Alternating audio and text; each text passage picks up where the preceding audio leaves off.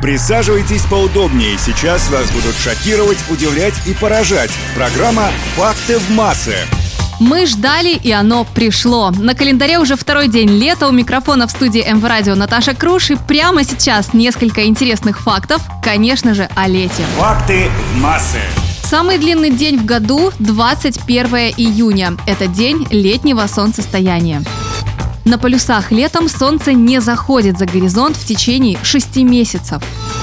Есть версия, что слово «лето» образовалось по аналогии со словами «жито» и «сито» от глагола «лить» и означает слово «лето» время дождей, как противопоставление зиме времени снега.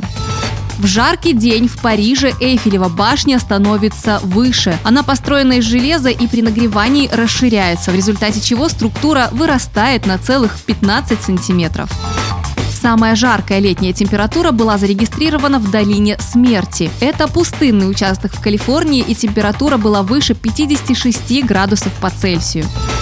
Как мы знаем, летом стрекочут сверчки, и оказывается, по пению сверчка можно определить температуру воздуха. Нужно подсчитать, сколько звуков повторилось за 25 секунд, а затем разделить количество на 3 и добавить 4. Так можно получить температуру в градусах Цельсия. Это абсолютно научный факт. Формулу вывел физик Амос Долбер. На этом у меня все. В эфире была Наташа Круш. Отличного вам лета. Пока. Реальное, а не вымышленное. Конкретное, а не абстрактное. Истина, а не вымысел. Факты массы.